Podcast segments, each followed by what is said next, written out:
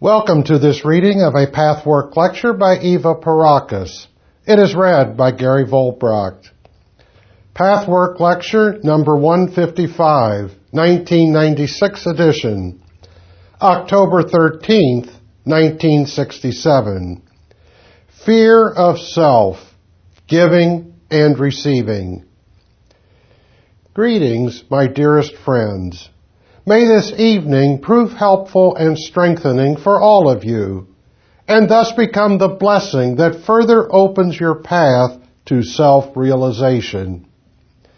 In order to become what you truly are, the fundamental prerequisite is fearlessness. Overcoming fear of self is the key. Every kind of fear amounts, in the last analysis, to fear of self. For if there were no fear of your innermost self, you could not possibly fear anything in life. In fact, you could not even fear death. Before one embarks on any intensive path of self-confrontation, one does not know that one really fears only one's own unknown depths. People project this real fear onto any number of other fears. The displaced fears may be denied and covered up as well. A person may, for example, fear any aspect of living. All the power of the hidden fear of self may converge on it. Or life itself may be feared and thus avoided just as the self is avoided to the degree it is feared.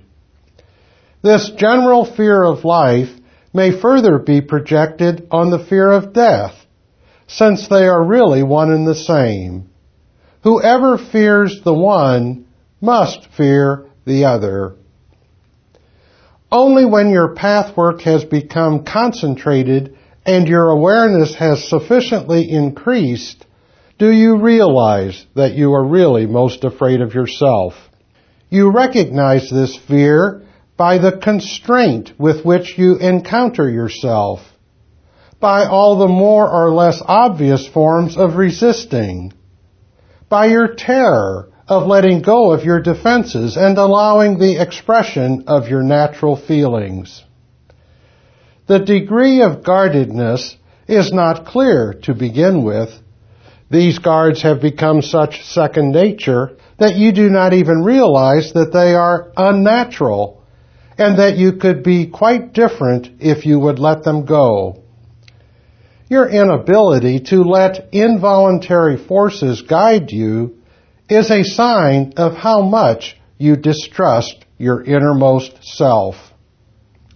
I wish to stress again that people who constrict their natural soul movements do so because they are afraid of them, afraid of where they will lead. Those who are aware of this fear have made a substantial step toward self-liberation. For without being aware of the fear of self, it cannot be overcome. Fear of letting go means that the real self cannot manifest.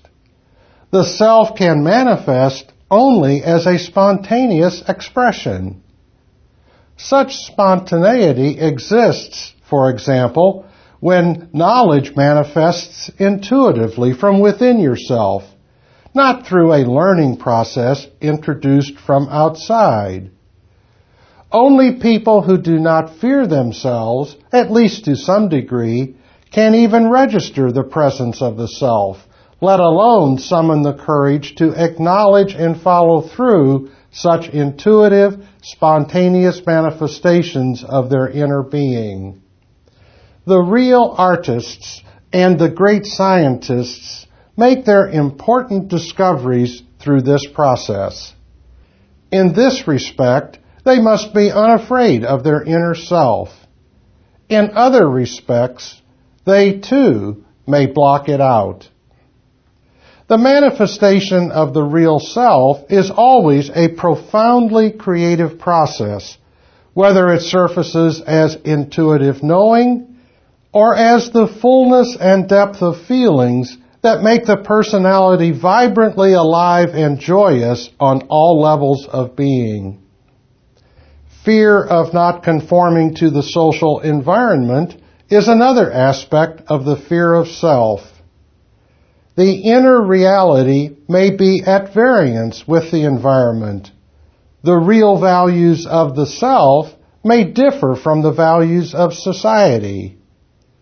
Only those who do not fear their inner selves in this respect will refuse the ready-made values handed down to them. Outer values, whether right or wrong, are still shackles if they are not freely chosen. One of the most important aspects of the fear of self is fear of pleasure. For humans are created for the purpose of experiencing pleasure supreme, intense joy, though the majority of individuals do not experience it at all. The truly healthy and fulfilled individuals who function as they are meant to according to their inborn capacities can completely surrender to the life force with its pleasure currents as it manifests in them. They will spontaneously express this powerful force. They will not fear or reject it. This will enliven their entire system with beautiful strength, energy, and delight. Those who are caught in guardedness and defensiveness and who are constantly watching themselves so that these forces cannot manifest numb themselves they become dead. The prevalent manifestation in this world, today no more than at other times, is what may be called self-alienation, or lack of aliveness, or disconnectedness. It is a deadness of feelings that also brings in its wake a sense of emptiness and meaninglessness. It is deadness because the life force in its vibrant flow is willfully interrupted and prohibited by an overly watchful, denying attitude of the outer ego. The average human being experiences some aliveness at least at certain times, but is so inhibited compared to what he or she could be that the full aliveness even if there were a way to describe it in adequate words, would sound unbelievable. You do not even know how you could function and what your life could be like. You have only a vague longing, a vague sense that life could be different. Unfortunate are those who ascribe this longing to illusion, to lack of realism, and who then resign themselves to a half-dead life on the assumption that this is the way it must be. Fortunate are those who have the courage to acknowledge this longing, no matter how late in life, and then begin by allowing for the possibility that this longing is justified and means that much more can be had in life. And more can be had out of life if you become alive. But you can become alive only to the degree you overcome the fear of self. Now, let us consider this fear of self a little more closely, my friends. Why are people afraid that if they are not guarded and constantly watchful with their will and mind, something dangerous might happen? this dangerous something would manifest from the spontaneous depth of their being. What is it? Fundamentally, there are two possibilities. There is the possibility that something negative and destructive would come out. And there is the possibility that something creative, constructive, expanding, and pleasurable would come out. It is not true, as it might be believed offhand, that only the former is feared. Fear of the negative is, of course, one very substantial reason why the individual prohibits the free-flowing soul movements, the cosmic flow as it manifests in each human being if it is unhampered. The destructive forces of hate, hostility, resentment, anger, and cruelty that the individual fears may vary in every conceivable degree. They exist in every human being. They exist to the degree that positive expressions have been prohibited. First, by the parents and the environment in the ignorant belief that they are harmful and may lead to danger, and later by you yourself. This is very important to understand, my friends. You are not constrained once you are an adult by your past. You constrain yourself when you continue to hold back the constructive forces that were originally forbidden by others. Here again is one of those famous vicious circles that result from every error instituted in human living. Because positive forces are restricted, negative forces grow. Or, to put it more accurately, the positive force is twisted, disturbed, converted, distorted, and thus becomes a negative force. This is not a different force that comes newly into existence, as you know. The rage is not a new emotion or energy current. It consists of the same original substance as love and can turn back into love if it is allowed to do so. In fact, it is easy for the negative emotion to reconvert to its original manifestation for this is its natural form.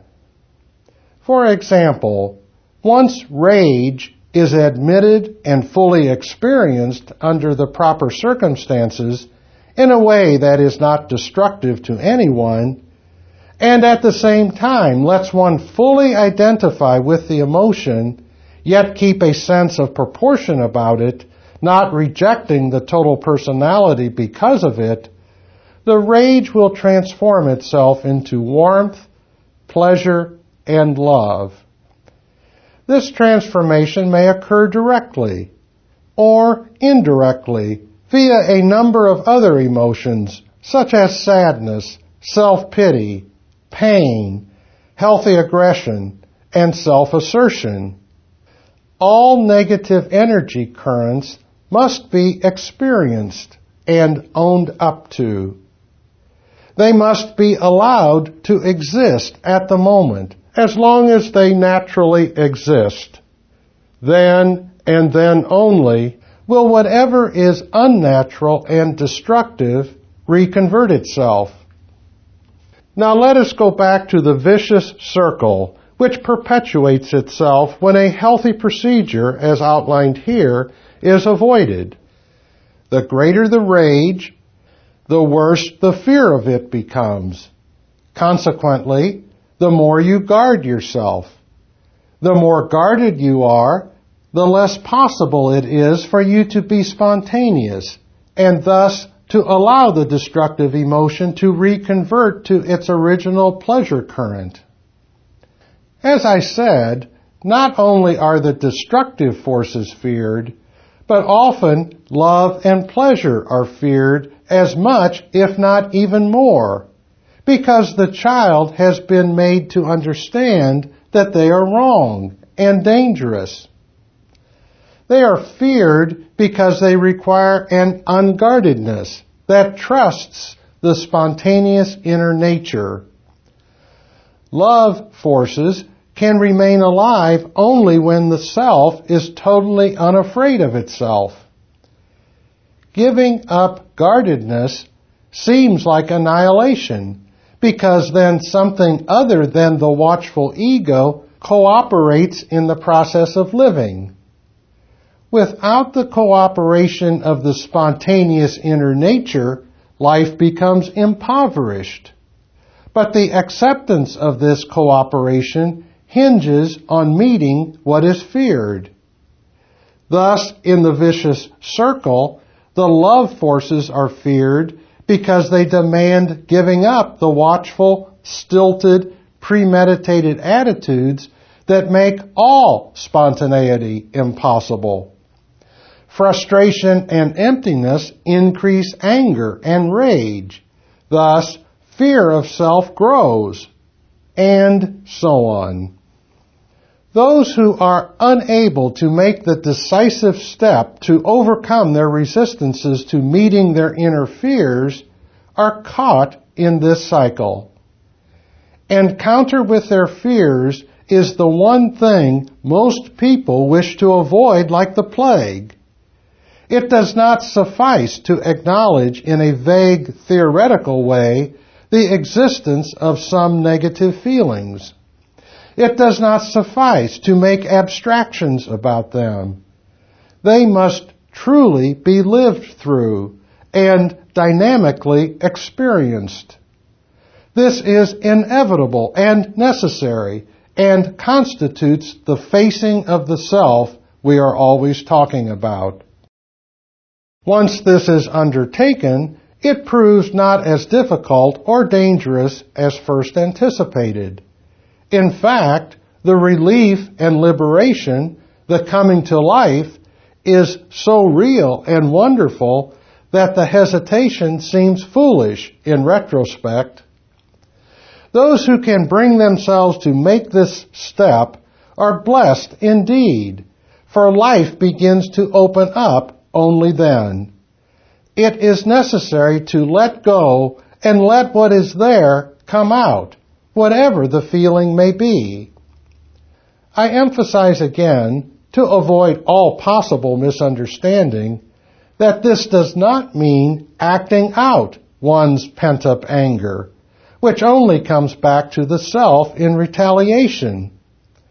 What I mean is that these emotions must be felt and expressed in certain circumstances under therapeutic supervision where they can cause no harm. In fact, the more the destructive feelings are acknowledged and the responsibility for them assumed, the less will you be driven against your will to act them out.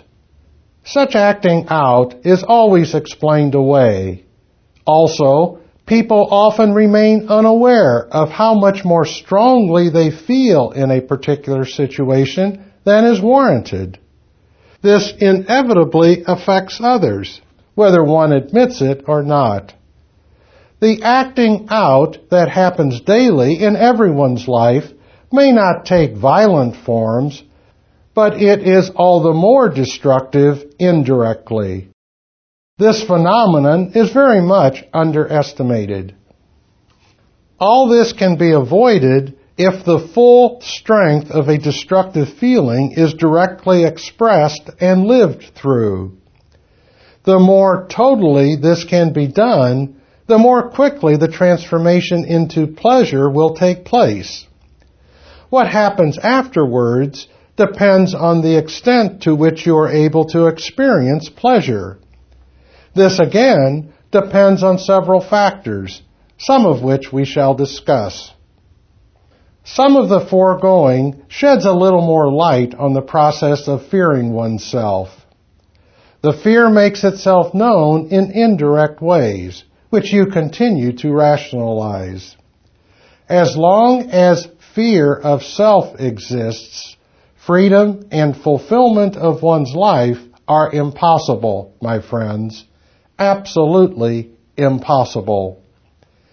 It is so much better to acknowledge the fear of self, to own up to it and say, here is where I am at this moment.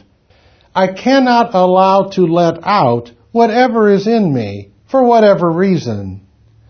Then push it away and make believe you do not have this fear. From here, my friends, we go a step further and look at another topic that is directly connected with this one. It will give you a new slant on your inner life. Psychology has postulated for some time, and quite correctly so, that a human being's unfulfilled needs to receive create damaging conditions in the psyche. Much emphasis has been given to this. Just as the body becomes thwarted when its needs are not fulfilled and it is not given the proper sustenance, so the human soul becomes thwarted when its needs are not fulfilled and it is deprived of sustenance on which it thrives love, affection, warmth, acceptance of its own individuality. Both soul and body require pleasure. Without it, you become crippled, your growth stunted. It is true that the helpless child depends on receiving all its needs from others. However, far too little emphasis has been put on the importance of giving out. The frustration resulting from not sufficiently receiving has been overemphasized in the last decades, while the frustration of not sufficiently giving has been very much neglected. It has been correctly postulated that those who did not receive enough in childhood would find it difficult to give of themselves, but usually this is as far as it goes. The healing of damage from insufficient receiving can be much better accomplished when you realize that you are not helpless about your past, that you contain forces that can establish a new balance but this can be done only when you comprehend the far worse pain caused by the frustration of not giving what you have.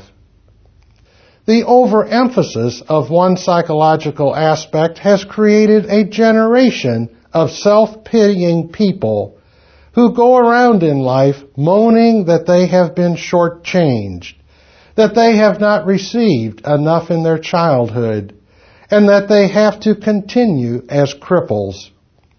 The ability to unfold and give always exists once it is contemplated, once it is taken into consideration. So much more of the pain in your inner life is the pain of withholding what you have to give, rather than of not having sufficiently received in the past. This is quite easy to understand when you think about it dispassionately. If more and more of any substance, of any force, of anything accumulates, the surfeit will create more tension. The overfullness exists, my friends, whether or not you know it, whether or not you hold the overflow back in fear. Therefore, Many of you are pained at least as much because you do not allow yourself to give whatever it is you bemoan not having received and wish to receive from others. The energy flow of these soul movements forms a continuum. The movements create an ongoing process in which you must cooperate in order to be healthy and fulfilled by allowing it to function. By function, I mean work according to the laws of life that prescribe that the positive forces be passed on to others and that you receive from others what they let flow into you. Religion has emphasized giving. It has been preached for a long time that giving love is more blessed than receiving it. It constantly stresses, in one form or another, the importance of loving. That is, of giving love, mercy, understanding, and other gifts of the Spirit. Here, the distortion was, and often still is, that love is a pious command that is fulfilled through sacrifice. Then the image forms that to love means to impoverish oneself. Loving acquires the connotation of self-sacrificing deprivation. if one does not suffer through loving and for the love of another by shortchanging oneself in some fashion, it is not considered love. The command of love became more of an abstraction and contained the threat of forcing upon individuals certain actions that went against their interests. To this day, many people's unconscious concept of love is exactly this. No wonder people fear loving. It is represented as a pleasureless, sacrificial, and depriving act that impoverishes the self for the sake of being good and of pleasing an authoritarian God. No wonder love is rejected, since the pleasurable feelings it causes in the body are denied and accused as being sinful. One must then fear love doubly. Either one gives in to its spontaneous manifestation, then it becomes wicked, or one cuts out the very feeling that makes up its force. Then it becomes an unpleasant duty. Humanity fluctuates between these two extremes, either to remain the greedy, selfish child demanding to receive exclusively and not being disposed to giving in the least, or straining for the false concept of love I just described. Since each of the two alternatives proves undesirable, people usually switch back and forth, although the tendency to one extreme may be stronger. Only when you look at yourself with great honesty and a great deal of discernment will you find both these distortions within yourself. Now, how can a healthy flow of giving and receiving be created when such faulty attitudes bar the way? The fear of self must exist in both instances. For the natural impulse, the spontaneous urge, is to give abundantly, as abundantly and generously as all of nature does.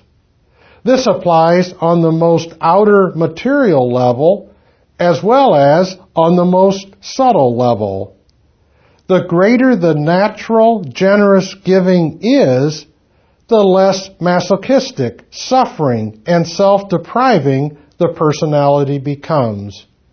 The more the false giving by self-impoverishment and lack of self-assertion takes over, the less real generosity and spontaneous outflow exist.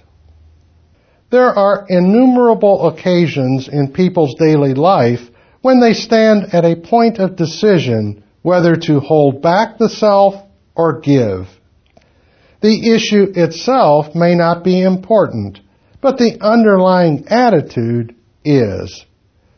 The question may be whether to hold on to one's old grudges, one's old ways, which exclude others, in resentment or censorship, or to allow a new, spontaneous attitude to come forth from the depth of the self. The latter happens naturally, not by force. It includes seeing new realities about the other person that make the holding of a grudge meaningless. It sees no shame or humiliation in giving up arrogant pride. It sees no lack of character in understanding and forgiving. Many such little incidents loosen up the block of withholding that causes more pain than any lack of receiving. From there, it becomes easier and more and more natural to allow feelings of warmth to flow. But at one point, the self must make this choice to stick with the old, excluding, restricting way, or to allow for a new strength from within and follow it. Needless to say, the point of decision must be noticed. It is never unconscious the way certain truly unconscious material is. It is quite on the surface. Only most people prefer to gloss over it and do not allow themselves to acknowledge the tiny points of decision about so many issues in daily living. When this point is acknowledged and truly faced, it may appear like a precipice. The new way may appear to be risky, and the old, cold, separating way to be safe, although you all know that this cannot be true, that it does not make sense. Giving yourself to this apparently new inner force seems like going with a great unknown wave. You may even sense the joy and liberation of it, but it still makes you fear its further implications. If you can let go and give up the destructive attitude, whatever it may be, no matter how covertly it manifests outwardly, you institute an entirely new way of inner living. It is the healing you have sought and hoped for. This is the way it comes about. No other way. Even after you come to this point of observation, you will not be able to take the step immediately. You will dwell a while in this teetering position and observe quite clearly how you exclude yourself, how, by holding on, you restrict the cosmic forces within your soul and constrict the outgoing flow. When you observe yourself at this cusp, you become aware of the implications of both alternatives. The old constricting way, with all its rigid formulations and pat ways, as well as the new vistas that open up.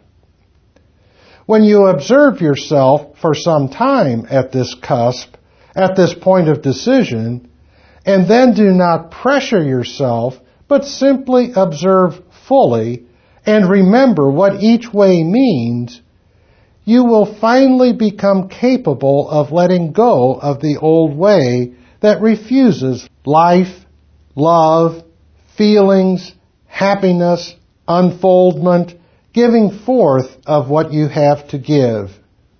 At this moment, you may not yet have the strong feelings, but you will have a new understanding that includes others. The new way increases steadily, provided you do not stop the flow. The flowing movement is so beautiful that it cannot be adequately described. It contains a wonderful self-regulating mechanism that can be utterly trusted. To the degree you let go and give up a self-centered, selfish, self-pitying, or self-destructive attitude, fear of self automatically decreases. Something new begins to happen from within. The creative powers begin to function. Thus, you will no longer thwart yourself. You will no longer inflict frustration and therefore pain upon yourself because the immense pleasure of following the natural movement will fill your being. The pleasure of giving and receiving will become possible. For you cannot receive as long as you remain in the old position of refusal and isolation. As long as you fail to let go of the self-imposed restrictions, you not only make your giving impossible, you make receiving equally impossible. A vessel that is closed cannot be filled any more than it can be emptied. When you hold yourself tight and guarded, you not only fail to protect yourself from danger, but you close yourself to all the healthy universal forces, those that could and should stream out of you, and that could and should stream into you. Because guardedness impoverishes and deprives, you inevitably become enraged. Most people find themselves in the preposterous predicament of holding themselves tight and restricted, guarded and overwatchful, unable to be spontaneous, always determining with the mind and the will, never allowing the creative processes to manifest. Therefore, they frustrate their tremendous need to be part of the creative process. They frustrate themselves by withholding from themselves the intense delight and pleasure of being in the flow of giving and receiving. It is not an esoteric, otherworldly pleasure disconnected from the body. It involves physical pleasure as well. The irony then is that these same people resent the world for not giving to them. The world wants to give to them, and yet they can never see what is given. They do not even know quite what they are not getting. They resent most those who really want to give to them and whose giving they reject, thus depriving themselves even more of whatever wants to flow into them. Allowing this to happen would help them to give, to become part of the creative process again. In other words, they disconnect themselves from the cosmic creative flow of giving and receiving, of the constant turnover, the constant movement that takes place in the life process. Now, my friends, what I am saying is not impractical philosophy, beautiful perhaps, but not realizable in one's daily life. These words express the most practical reality, applicable at any moment you choose. The truth of this applies to all levels of your being, physical, mental, emotional, and spiritual. That is your total being. Your impoverishment is self-inflicted because you cannot face that moment I spoke of when you refuse both what is given to you and what wants to flow out of you. The new outflow wants to eliminate once and for all the constricted, resentful, destructive, enraged, rigid place in you from which you do not want to budge. Those of you who can find this place in yourselves and observe yourselves on the cusp have the best chances. Your goodwill to heal, to become free, can make you reach for the inner strength and resources to make and follow through the decision to adopt the new way. All fear of self will eventually vanish as you express your negativity under the proper circumstances. And as this fear vanishes, the new fears can be tackled. The fear of pleasure, of happiness, of fulfillment, the fear of being in the stream without constriction. You will then see that acclimatizing to happiness and pleasure is not as difficult as it first seems when you wish to give what is in you. It is unbearable only as long as you want to receive but not to give. Those who are still hooked, consciously or unconsciously, on receiving will fear fulfillment and pleasure. Because they are unaware of the ramifications and total significance of their predicament, such people complain that the world leaves them unfulfilled. Their complaints and resentments may take as many forms as there are human personalities. Many people are not even aware of making such a general complaint against life. This, too, may be rationalized. It is part of your pathwork to discover it within yourself to discover how resentful you become and how you refuse to budge from the negative position because you feel deprived.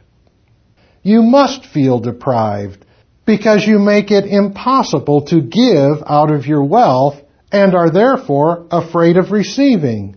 You are doubly frustrated. Your refusal to let go of the negativity and the refusal to give of yourself makes you unable to receive pleasure, delight, happiness, often even material success, which does not involve the emotions. Although you sense the existence of great joyousness, it must remain unattainable to you. You cannot tolerate it. It frightens you precisely because you are stuck in that spot where you simply want to soak in from others. It cannot work that way. All efforts to attain liberation and well-being require equal attention to the frustration of not giving and not being able to receive. My dearest friends, may these words open up the way for you that makes possible the transition you seek so ardently with one part of your nature, but still deny yourself with another part. Perhaps they kindle a spark in you so that you can see and decide, little by little, to relinquish everything that bars the way to your destination. This destination is complete fulfillment and pleasure supreme. Be blessed. Be in peace. Be in God. This has been a reading of Pathwork Lecture number 155. For more information about other Pathwork materials and programs, please visit the International Pathwork Foundation website at www.pathwork.org.